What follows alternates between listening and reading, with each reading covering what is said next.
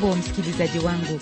Karibu tena kwenye kipindi cha neno na anayekukaribisha ni mimi hapa pamela omwodo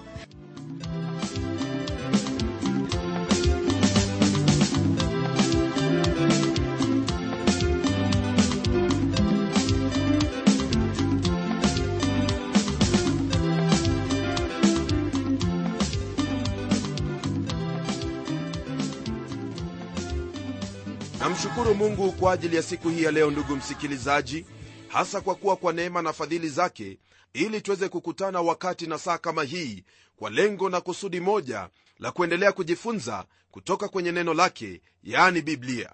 Ndugu msikilizaji leo hii twaendelea na somo letu kutoka kwenye kitabu hiki cha yakobo sura ya pili kwanzia aya ya kwanza hadi ile aya ya 13 jambo ambalo hasa lazingatiwa kwenye sehemu hii ndugu msikilizaji ni kuhusu jinsi ambavyo mungu hujaribu imani yetu kulingana na jinsi tunavyokuwa na nia pamoja na matendo yetu kwa watu wa tabaka mbalimbali watu walio tofauti. Katika aya za kwanza 13 yakobo atazungumza sana kuhusu jinsi ambavyo wahitaji wewe kama mtoto wa mungu kuhusiana na wale watu ambao wana vyeo tofauti katika jamii au ni watabaka mbalimbali utajiri pamoja na umaskini ndugu msikilizaji twaweza kuhesabu kuwa ni laana. Sehemu ya laana ambayo twaiona katika wanadamu leo hii ni huo utajiri pamoja na huo umaskini. Yule mwandishi wa kitabu cha mithali alisema hivi kwenye mithali ya 30 aya ya 8 uniondolee ubatili na uongo usinipe umaskini wala utajiri. Unilishe chakula kilicho kadiri yangu. Nami ndugu msikilizaji ninaamini kwamba hilo ndilo ombi lako maana ombi hili ni ombi ambalo latoka ndani ya moyo wa mtu wa mungu kusudi aishi kwa jinsi ya kutosheleka na kile ambacho mungu amempa. Kwa taarifa yako ningelipenda ufahamu kwamba wale watu ambao ni vigumu sana kuwafikia kwa injili yake yesu kristo ni wale ambao umaskini umewafunga kabisa. Na pia wale ambao ni vigumu ndugu msikilizaji kuwafikia sio wengine bali pia ni matajiri. Na jambo ambalo laonekana hapa ni kwamba ni vigumu sana kufikia watu wa tabaka hizo mbili na neno lake bwana. Lakini shida ambayo ipo hasa ndugu msikilizaji ulimwenguni ni jinsi ambavyo utajiri haujagawanywa kwa usawa. Shida iliyopo leo hii si kati ya vyama vya kisiasa wala si kati ya watu tofauti kama vile wazungu na waafrika lakini shida iliyopo ulimwenguni ni jinsi ambavyo utajiri wa ulimwengu huu haujagawanywa kwa usawa miongoni mwa watu wa ulimwengu. Mpendwa msikilizaji mambo hayo ndiyo ambayo twayaona hapa ulimwenguni mambo ambayo yaonyesha waziwazi kwamba kwa hakika utajiri pamoja na umaskini ni mambo ambayo yameleta maafa mengi katika ulimwengu wetu leo hii. Ila nina furaha kwa kujua kwamba ndugu msikilizaji bwana wetu yesu kristo alipokuja hapa ulimwenguni hakuzaliwa kama mwana wa tajiri maana yeye alizaliwa katika hali ya umaskini alizaliwa katika hori ambalo lilikuwa limeazimwa na pia aliazima mikate pamoja na samaki kutoka kwa kijana mdogo ili aulishe ule umati. Alizungumza na kuwafundisha watu huku akiwa amekalia mtumbwi ambao alikuwa ameuomba. Kwenye sehemu nyingine pia alinena na kusema kwamba mbweha wana mashimo yao na ndege wa angani wana viota vyao lakini mwana wa adamu hana sehemu yoyote ya kulaza kichwa chake. Mpendo wa msikilizaji yesu kristo aliomba sarafu ili aweze kuelezea kweli na kanuni ya neno lake mungu wakati alipokuwa akifundisha. Pamoja na hiyo aliomba punda ili aweze kuingia yerusalemu na hapo si ndipo ilipokuwa mwisho maana pia alipotaka kusherekea sikukuu ya pasaka aliomba sehemu ambayo alisherekea sikukuu hiyo pamoja na wanafunzi wake.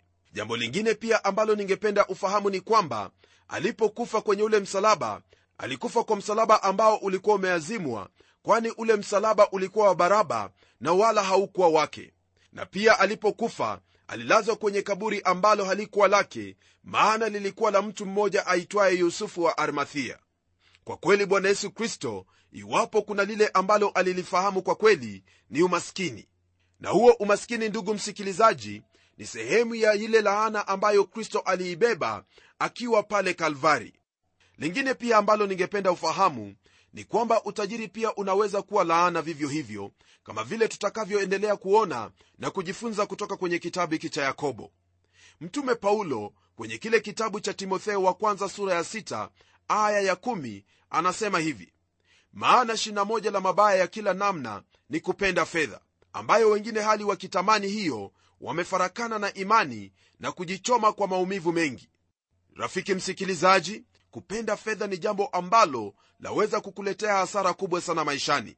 Na la ziada hapa ikiwa ni kwamba neno hili latuonyesha kwamba paulo pamoja na yakobo wanakubaliana katika mafundisho yao kuhusu hilo ambalo limeleta shida katika ulimwengu huu. Neno lake bwana kwenye aya ya kwanza katika kitabu hiki cha yakobo sura ya pili lina haya ya kutwambia. Ndugu zangu imani ya bwana wetu yesu kristo bwana wa utukufu msiwe nayo kwa kupendelea watu. Kwa mujibu wa hili ambalo twalisoma hapa ndugu msikilizaji twaona kwamba kwa hakika huyu ambaye ni yakobo alikuwa ni mtu mnyenyekevu mtu ambaye hakutaka kujijulisha kuwa yeye ni ndugu yake bwana yesu kristo lakini anamuita kwa majina yake kamili kwamba yeye ni bwana yesu kristo tena ni bwana wa utukufu. Katika hili basi twaona kwamba yakobo anatuonyesha na kutufundisha kwamba waaminio wote wapo katika mwili mmoja katika bwana yesu kristo hata wawe katika madhehebu tofauti tofauti. Kwa hivyo hapa tunaona ya kwamba yakobo anazungumzia watu wote wa mungu wawe ni matajiri ama maskini wawe ni watu wa kawaida au watu wa cheo cha juu wawe ni watumwa au wawe watu walio huru wawe ni wayahudi au watu wa mataifa. Wote hawa ni moja wakiwa katika mwili wa kristo kwa kuwa undugu wao unatokana na hiyo damu ambayo ilimwagika pale msalabani damu yake ambayo inatutakasa na kutufanya sote kuwa ni wana wa mungu. Neno hili liendelea kwa kutwambia kwamba imani ya bwana wetu yesu kristo bwana wa utukufu tusiwe nayo kwa kupendelea watu. Ikiwa wewe ni wa bwana wetu yesu kristo na mtu mwingine naye amemwamini yesu kristo basi fahamu kwamba ndugu msikilizaji licha ya kuwa huyo mtu yaweza kuwa wa kabila lingine au awe anatoka kwenye sehemu nyingine ulimwenguni huyo ni ndugu yako. Tena kumbuka kwamba mwenye dhambi anapoingia mahali ambapo upo kwa ajili ya ibada au ukikutana na mtu ambaye hajamwamini yesu kristo kumbuka kwamba huyo ni mwanadamu ambaye kristo alikufa kwa ajili yake kwa hivyo ni vyema kutafuta kuwa na uhusiano bora naye kusudi upate nafasi hiyo ya kumuhubiri neno lake bwana ili bwana katika neema yake aweze kumwokoa naye awe ni mwana wa mungu kama vile wewe ulivyo pamoja na kuwa ndugu yako. Simoni petro ambaye pia ni mtume wake yesu kristo alijifunza somo hili huko yopa wakati ambapo mungu alitelemsha kutoka mbinguni shuka iliyojaa wanyama ambao wayahudi walihesabu kuwa ni wanyama walio najisi na katika yale maono petero aliamuriwa kuamuka auwe na ale. Lakini kutokana na mambo ambayo alikuwa nayo hapo awali alijaribu kukataa hilo ambalo alikuwa akiambiwa. Lakini kitambo kidogo mungu alipomfunulia au kumtafsiria jonzi ile alitambua kwamba mungu hana upendeleo wowote ule. Hiyo ni kwa mujibu wa kile kitabu cha matendo ya mitume sura ya 1 aya hiyo ya 34 nayo pia nitakuuliza usome ili ufahamu kwamba katika yesu kristo hakuna kabila fulani au watu kutoka sehemu nyingine bali wote ni kitu kimoja. Hapa tunaona mtu wa mungu yakobo akielezea jinsi ambavyo hali yaweza kuwa wakati ambapo tajiri anaingia katika sehemu ya ibada. Naye anasema hivi kwenye aya ya pili. Maana akiingia katika sinagogi lenu mtu mwenye pete ya dhahabu na mavazi mazuri kisha akiingia na maskini mwenye mavazi mabovu. Kulingana na aya hii jinsi ambavyo tumeisoma ndugu msikilizaji wale wakristo wa kiyahudi sehemu ambayo walikuwa wakikutana iliitwa sinagogi. Hawakuwa na mijengo yoyote ile ambayo walifanya kuwa ni sehemu yao ya maabada bali walikutana katika nyumba za binafsi na huenda walikodisha sinagogi kusudi waweze kukutana na kuwa na ushirika. Ndugu msikilizaji neno hili la mungu latuambia kuhusu wale watu ambao huenda waweza kuingia katika maabada katika siku hizo za yakobo na pia katika siku hizi zetu za leo. Neno la mungu lasema kuhusu huyu mtu ambaye ameingia huku amevalia pete ya dhahabu ambayo haina maana kwamba alikuwa na pete moja tu bali alikuwa na pete ambazo zilikuwepo kwenye vidole vyake pete ambazo zilikuwa dhihirisho kwamba alikuwa ni mtu mwenye mali nyingi pamoja na hili pia neno hili latuambia jinsi ambavyo mtu huyo huenda amevalia maana kama vile ilivyo ndugu msikilizaji tajiri huvalia tofauti sana na yule ambaye ni maskini kama vile neno lake bwana linavyotwambia kwenye aya ya tatu. Nalo neno la mungu latuambia hivi nanyi mkimstahi yule aliyevaa mavazi mazuri na kumwambia keti wewe hapa mahali pazuri na kumwambia yule maskini simama wewe pale au keti miguuni pangu. Ndugu msikilizaji haya ni mambo ambayo yalikuwa yakitendeka mambo ambayo yakobo anayashughulikia vilivyo maana ni rahisi jambo kama hili kufanyika. Je ni mara ngapi wakati ambapo mtu aliye tajiri iwe ameokoka hivi karibuni mara moja anapoingia katika ushirika anapewa nafasi ya mbele? Na ni huzuni kubwa kwamba leo hii ndugu msikilizaji wale ambao hutoa pesa nyingi ndiyo ambao wanafanyika kuwa wazee wa kanisa na hata wengine wanainuliwa na kuwa wachungaji wasaidizi lakini ndugu msikilizaji hilo kweli ni jambo ambalo lafaa kutendeka. Na iwapo basi utambagua yule ambaye ni maskini wewe utakuwa unafanya kitu gani? Utakuwa ni mkristo kabisa au utakuwa ni mtu ambaye mungu atakuhukumu? Sikia jinsi ambavyo neno lake bwana linavyotwambia kwenye aya ya nne. Je hamkufanya hitilafu mioyoni mwenu mkawa waamuzi wenye mawazo mabovu? Neno lake bwana ndugu msikilizaji latwambia kwamba unapofanya jambo kama hilo basi wewe unakuwa mtu ambaye amefanya hitilafu. Pamoja na kufanya hitilafu siyo hitilafu tu kwa tendo hilo bali pia ni hitilafu katika moyo wako. Ni vyema kumchukulia kila mtu ambaye anaingia kwenye maabada kuwa ni ndugu yako katika kristo awe ana mali au hana mali awe ni maskini au awe ni tajiri. Ni vyema kufahamu kwamba sote kristo alitufilia pale msalabani na damu iliyomwosha yule ambaye ni maskini ndiyo ambayo ilimwosha huyo ambaye ni tajiri. Haina maana wala haifai mbele zake mungu iwapo utamstahi mwingine na kumdharau mwingine. Neno lake bwana laendelea kwa kutwambia hivi kwenye aya ya tano. Ndugu zangu wapenzi sikilizeni. Je mungu hakuwachagua maskini wa dunia wawe matajiri wa imani na warithi wa ufalme aliyowaahidia wampendao kwa maneno hayo ambayo yanatanguliza kwenye aya hii ndugu msikilizaji ni jambo lililodhahiri kwamba yakobo alikuwa akinena na wale ambao walikuwa ni waumini ndiposa anawaita ndugu zangu. Mwaminio aliye maskini tunaona kwamba watu wengine wanaweza kumdharau lakini hata iwe hivyo yeye huyo ambaye amedharauliwa hivyo aweza kuwa ndiye mtu ambaye ni tajiri sana katika hali ya kiroho. Neno la mungu limenena kwa upana kabisa kuhusu wale walio maskini katika ulimwengu huu hasa kutoka kwenye kile kitabu cha mwanzo hadi kwenye kitabu cha ufunuo mungu amedhihirisha kwa njia iliyo wazi kabisa kwamba anahusika na hali ya hao ambao ni maskini.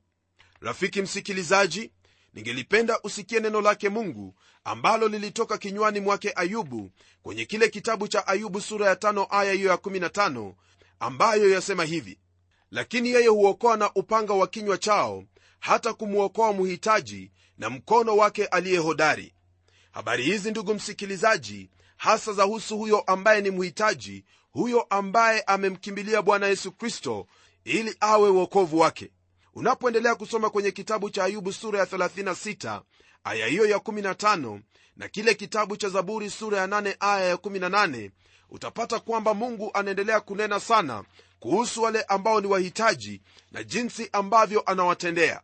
Pamoja na hii ni yale maandiko ambayo yanapatikana katika zaburi ya 68 aya ile ya 1 zaburi 69 aya ya 33 zaburi 72 aya ya 12 na 13 pamoja na zaburi ile ya 102 aya ile ya 17 na mwisho kabisa kitabu cha isaya sura ya 11 aya ya 4 mpendwa unaposoma sehemu hizo zitakufahamisha jinsi ambavyo mungu anavyowastahi wale ambao ni maskini hasa wale walio maskini wa kiroho na pia utaona jinsi ambavyo mungu amenena sana kuhusu wale ambao ni maskini katika ulimwengu huu.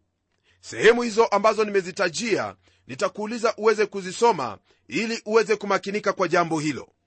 Tunapoendelea kwenye aya ya sita, neno lake bwana laendelea kwa kutuambia hivi bali ninyi mmemvunjia heshima maskini. Je matajiri hawaonei ninyi na kuwavuta mbele ya viti vya hukumu? Kulingana na aya hii na jinsi ambavyo neno la mungu limetuambia ndugu msikilizaji ni wazi kwamba walio maskini hawatendewi mema na hao ambao ni matajiri. Hata kama kuna ahadi ya mambo mazuri za namna yoyote ile hasa kwa wale ambao wanadai kwamba wanapigania masilahi yao ahadi hizo mara nyingi huwa si za kweli hata kidogo maskini wanaendelea kuwa maskini nao matajiri wanaendelea kujitajirisha. Jambo hili ambalo nalinena hapa ndugu msikilizaji ni jambo ambalo lilikuwa likitendeka wakati ule wakati ambapo yakobo alikuwa akiishi. Na pia kama vile unavyofahamu ni jambo ambalo latendeka leo hii katika kizazi chetu. Ndugu msikilizaji kwa sababu hiyo basi iwapo kuna tumaini la pekee kwa huyu aliye maskini basi ni katika yesu kristo ambaye ni mwana wa mungu huyo aliyejua umaskini ni nini na akafa pale msalabani ili kwamba laana hiyo ya umaskini ituondokee kabisa nasi tupate kuwa watu huru. Tunapoendelea kwenye aya ya saba neno lake bwana laendelea kwa kutuambia hivi. Hawalitukani jina lile zuri mlioitwa? Hapa kama vile twasoma andiko hili msikilizaji twafahamishwa kile ambacho watu hawa matajiri wanawatendea wale ambao wameliitia jina lake yesu kristo na ni kweli kwamba mara nyingi wale ambao ni matajiri wale ambao hawajaangaziwa neema yake yesu kristo wao humtukana yesu kristo. Lakini ndugu yangu inakuwa ni jambo la aibu kabisa kwamba mtu tajiri au mtu anayejulikana kwamba ana cheo anapoingia katika sehemu ya maabada unakuta kwamba viongozi wa maabada wanaondoa wale ambao wameketi pale ili kwamba huyu aliye tajiri aweze kupewa sehemu ya kukaa. Unapofanya hivyo ndugu yangu wewe utakuwa unafanya jambo ambalo mungu atakuhukumu kwalo maana una hitilafu moyoni mwako. Na isitoshe hawa tu wale ambao wanajihesabu kuwa ni matajiri ambao hawamhitaji mungu wao ndio hutukana hilo jina nzuri ambalo umeitwa kwalo. Neno lake bwana laendelea kwa kutwambia hivi kwenye aya ya nane. Lakini mkiitimiza ile sheria ya kifalme kama ilivyoandikwa mpende jirani yako kama nafsi yako mwatenda vema ndugu msikilizaji hapa basi tena neno la mungu latuelimisha na kutusogeza mbele katika imani yetu ndani ya kristo kwa kutuhimiza tuweze kutimiza ile sheria ambayo ni ya kifalme yani kumpenda jirani yako kama vile tunavyojipenda wenyewe. Na neno hili latuambia kwamba tunapofanya jambo kama lile basi tutakuwa tunatenda vyema. Je ndugu yangu ungelipenda kuambiwa na mungu kwamba umetenda vyema iwapo basi ungependa kupokea pongezi kama hiyo ni lazima umpende jirani yako kama unavyojipenda wewe mwenyewe au kama upendavyo nafsi yako. Lile ambalo hasa lipo hapa ni kwamba iwapo jirani yako ni maskini mpende kama vile unavyojipenda wewe mwenyewe. Iwapo jirani yako ni tajiri vivyo hivyo. Na iwapo jirani yako ni wastani katika hali ya kimaisha ni lazima umpende kwa jinsi hiyo. Maana ni kwa kufanya hivyo ndipo utatimiza sheria hii ya kifalme. Yani mpende jirani yako kama nafsi yako. Kisha kwenye aya ya tisa, neno lake bwana laendelea kwa kutwambia hivi. Bali mkiwapendelea watu mwafanya dhambi na kuhukumiwa na sheria kuwa wakosaji. Neno lake bwana latuambia kwamba iwapo utakuwa na mapendeleo ya aina yoyote ile ni lazima kuhukumiwa na sheria kwamba wewe ni mkosaji. Labda huenda utasema kwamba mimi sijaua mtu sijafanya mambo yoyote ambayo ni dhambi mbele zake mungu. Lakini ndugu msikilizaji katika hali yoyote ile iwe ni pale kazini iwe ni pale nyumbani iwe ni katika sehemu yoyote ile iwapo utampendelea mtu yoyote iwe ni maskini au tajiri iwe ni mtu wa kabila lako au mtu asiye wa kabila lako mradi ni mapendeleo basi wewe utakuwa ni mtenda dhambi nawe utakuwa umehukumiwa na sheria kuwa ni mkosaji. Pamoja na hili ningependa usikie neno hili lake bwana jinsi linavyotuambia katika kitabu hiki cha yakobo sura ya pili aya hii ya kumi ambayo yasema hivi maana mtu awaye yote atakayeishika sheria yote ila akijikwaa katika neno moja amekosa juu ya yote. Hili ambalo twalisoma kwenye aya hii ndugu msikilizaji yakobo hana maana kwamba iwapo utakuwa umevunja sheria moja basi utakuwa umevunja zile zote. Lakini hasa kile ambacho anamaanisha hapa ni kwamba unapovunja sheria basi wewe utakuwa ni mwenye hatia. Haijalishi ni sheria gani umevunja kwa kuwa utakuwa ni mwasi umekosa kutii hilo ambalo ulihitajika kulitii. Ndugu mpendwa usijaribu kumwangalia mwenzako na kuona kwamba wewe ni bora zaidi kumliko.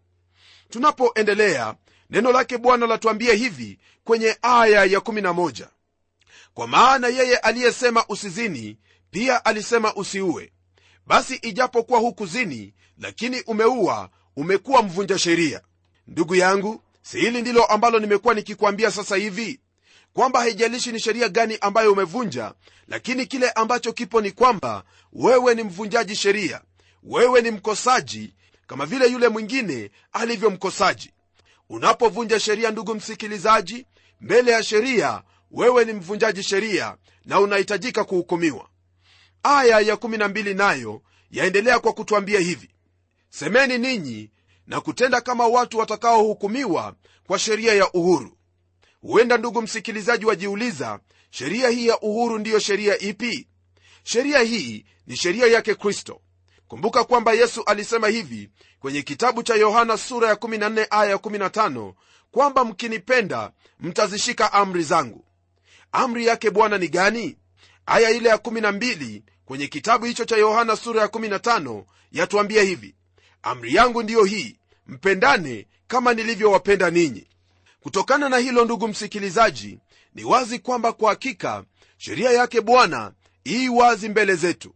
Ni lazima tufanye kile ambacho twahitajika kufanya. Yani tusichanganye imani yake kristo pamoja na kupendelea watu. Neno lake bwana laendelea kwa kutwambia hivi kwenye aya ya 13 maana hukumu haina huruma kwake yeye asiyeona huruma. Huruma hujitukuza juu ya hukumu. Rafiki msikilizaji hili ambalo twalisoma hapa latuonyesha kwamba hakuna haja ya kumdharau mtu yoyote yule kwa kuwa mtu huyo mbele zake mungu ni sawa na yule mwingine. Sote tuko sawa kama vile nimesema mbele zake mungu na tunahitaji kwenda kwenye msalaba wake kristo jinsi tulivyo bila kuwa na madai yetu wenyewe. Kwa kuwa hapo mbele zake bwana ndipo usawa wa watu wote hupatikana. Maana sote chini ya sheria yake mungu tu wakosaji lakini mbele zake kristo tunapotubu dhambi zetu twafanyika kuwa watoto wake mungu. Hakuna mtu ambaye yoweza kujiinua mbele zake mungu kwa sababu ya vitu alivyo navyo au vitu ambavyo ametenda. La hasha! Ni lazima kila mmoja wetu kwenda kwa msalaba wake kristo ili hapo kwenye ule msalaba tupate neema ya kutuokoa na tuishi kwa kutenda hayo ambayo yanatupasa kama watoto wake. Naamini kwamba kutokana na haya mafundisho utaishi kwa jinsi hiyo ndugu yangu utakuwa ni mtu ambaye utamwangalia mungu ili akusaidie. Usije ukafanya mapendeleo katika maisha yako bali watoto wote wa mungu utawastahi kulingana na vile ambavyo inahitajika. Kwa sasa nitaomba pamoja nawe maana najua kwamba neno hili umelisikia na u tayari kabisa kulitenda. Na tuombe. Baba mfalme mungu uishie milele na kushukuru kwa ajili ya hili ambalo tumejifunza siku hii ya leo jambo ambalo twafaa kulifahamu na kulitenda na kulitilia mkazo katika maisha yetu ili kwamba tuwe watoto wako wanaoenenda katika sheria ya uhuru sheria iliyo katika kristo yesu. Ni ombi langu kwamba katika maisha ya ndugu yangu msikilizaji daima atatafuta kukupendeza wewe kusudi awe ni mwana wako akupendaye na apendezwaye nawe ni ombi langu kwamba pia utamsaidia. Utampa nguvu ya kushinda yale yote ambayo ni magumu katika maisha yake. Vizuizi vyote bwana utamsaidia kuvishinda. Kusudi jina lako libarikiwe na litukuzwe milele. Watu wanapofahamu kwamba kwa hakika huyu ametembea kulingana na kanuni zako kama vile umemwagiza. Najua kwamba utatenda haya kwa utukufu wa jina lako maana nimeomba katika jina la yesu kristo ambaye ni bwana na mwokozi wetu. Amen mpendwa msikilizaji mimi sina la ziada ila kukwambia kwamba sikia neno lake bwana tenda neno lake bwana nawe utakuwa ni mbarikiwa na hakuna lolote ambalo utakalolitenda nje ya mapenzi yake mungu maana mungu yu pamoja nawe ili akusaidie kutenda mapenzi yake. Roho wake kristo awe pamoja nawe. Hadi tutakapokutana tena kwenye kipindi kijacho mungu akubariki. Mimi ni mchungaji wako jofre wanjala munialo na neno litaendelea.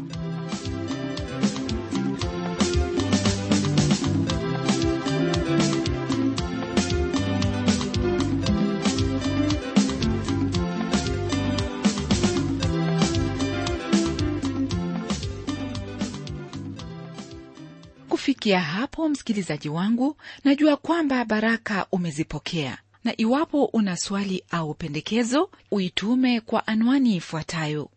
Transworld radio sanduku la posta ni 21514 nairobi kisha uandike code namba ambayo ni 00505 kenya.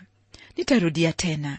Transworld radio sanduku la posta ni 21514 nairobi kisha uandike code namba ambayo ni 00505 kenya. Hebu tukutane tena kwenye kipindi kijacho kwa mibaraka zaidi. Ni mimi mtayarishi wa kipindi hiki pamela omodo nikikuaga kwa heri. Na neno litaendelea